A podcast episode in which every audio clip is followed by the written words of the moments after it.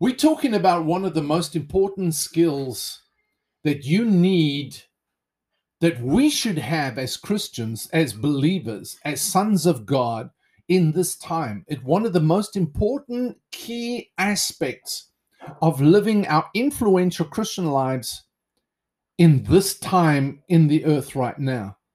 It's a time that we should shine. If you spend any amount of time listening to not mass media, but you're listening to people people that are in touch with economy, with what's going on, they're all basically predicting we're facing a crisis. We're facing a situation that's going to become more and more difficult.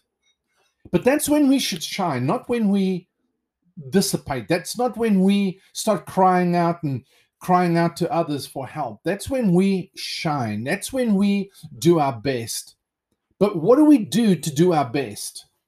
Well, that's when management begins to become a critical element is how we manage our resources, how we manage other people's resources, how we manage our own resources. If we go to Genesis chapter 2, it says this in verse 4 and onwards. It says, This is the history of the origin of the heavens and of the earth when they were created, in the day that is the days of creation, that the Lord God made the earth and the heavens. Listen to verse 5. It says, No shrub or plant of the field was yet in the earth, and no herb of the field had yet sprouted. Isn't that interesting? Is that God had created everything, but yet in the earth, there was no shrub or plant. Everything was created, everything was there, everything was, the potential was in the ground. The potential was there, but it hadn't yet been released. There was no shrub, no plants, no herbs. For the, it goes on to say, it, it had not yet sprouted, it hadn't come brought forth. It says, For the Lord God had not yet caused it to rain on the earth, and there was no man to cultivate the ground. There was no man to cultivate the ground. The word cultivate is interesting. It's the word obad, and it means to work, to serve it, to till it, to, ens- to enslave it. Listen to this to keep it, to compel it, to dress it, to execute, to be a husbandman. That's the same word as management to keep, to labor, to bring to pass, to serve, to set a work, to be a worshiper. Obad means a root word, primitive root word means to be a worshiper.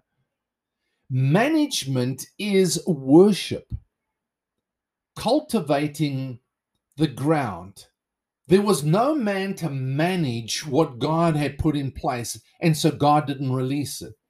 I will venture to say that many times, much potential in our life, much of our Garden of Eden, the presence of God for our life that produces in our life, is not being released. The potential that God has for us is not being released because we do not know how to manage it. Until we learn how to manage it, He will not give it to us. It goes on to say that a mist, a fog, a dew, a vapor, verse 6, used to rise from the land and the water to the entire surface of the ground. Then the Lord God formed, that is, created the body of a man from the dust of the ground, breathed into his nostrils the breath of life and the man became a living being, an individual, complete in body and spirit. And the Lord God planted a garden in the east, in Eden, and Eden means delight.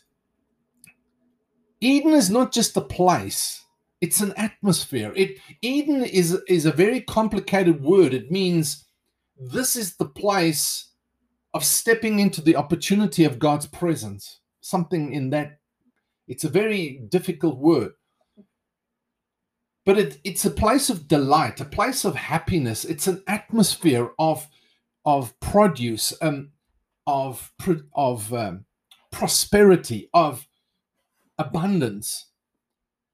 And it says that God put the man whom he had formed there. And in that garden, the Lord God caused to grow from the ground every tree that is desirable and pleasing to the sight and good for food. And the tree of life was also in the midst of the garden. Verse 15 goes on to say So the Lord God took the man he had made and settled him in the Garden of Eden to cultivate and keep it. It was to manage it.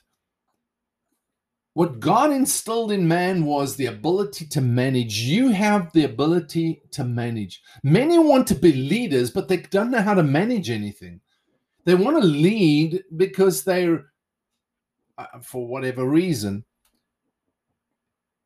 they want to lead because, you know, they can be in charge, but they don't want to manage. But there will never be a release of the fullness of what God has until we learn to manage. And how do we learn to manage?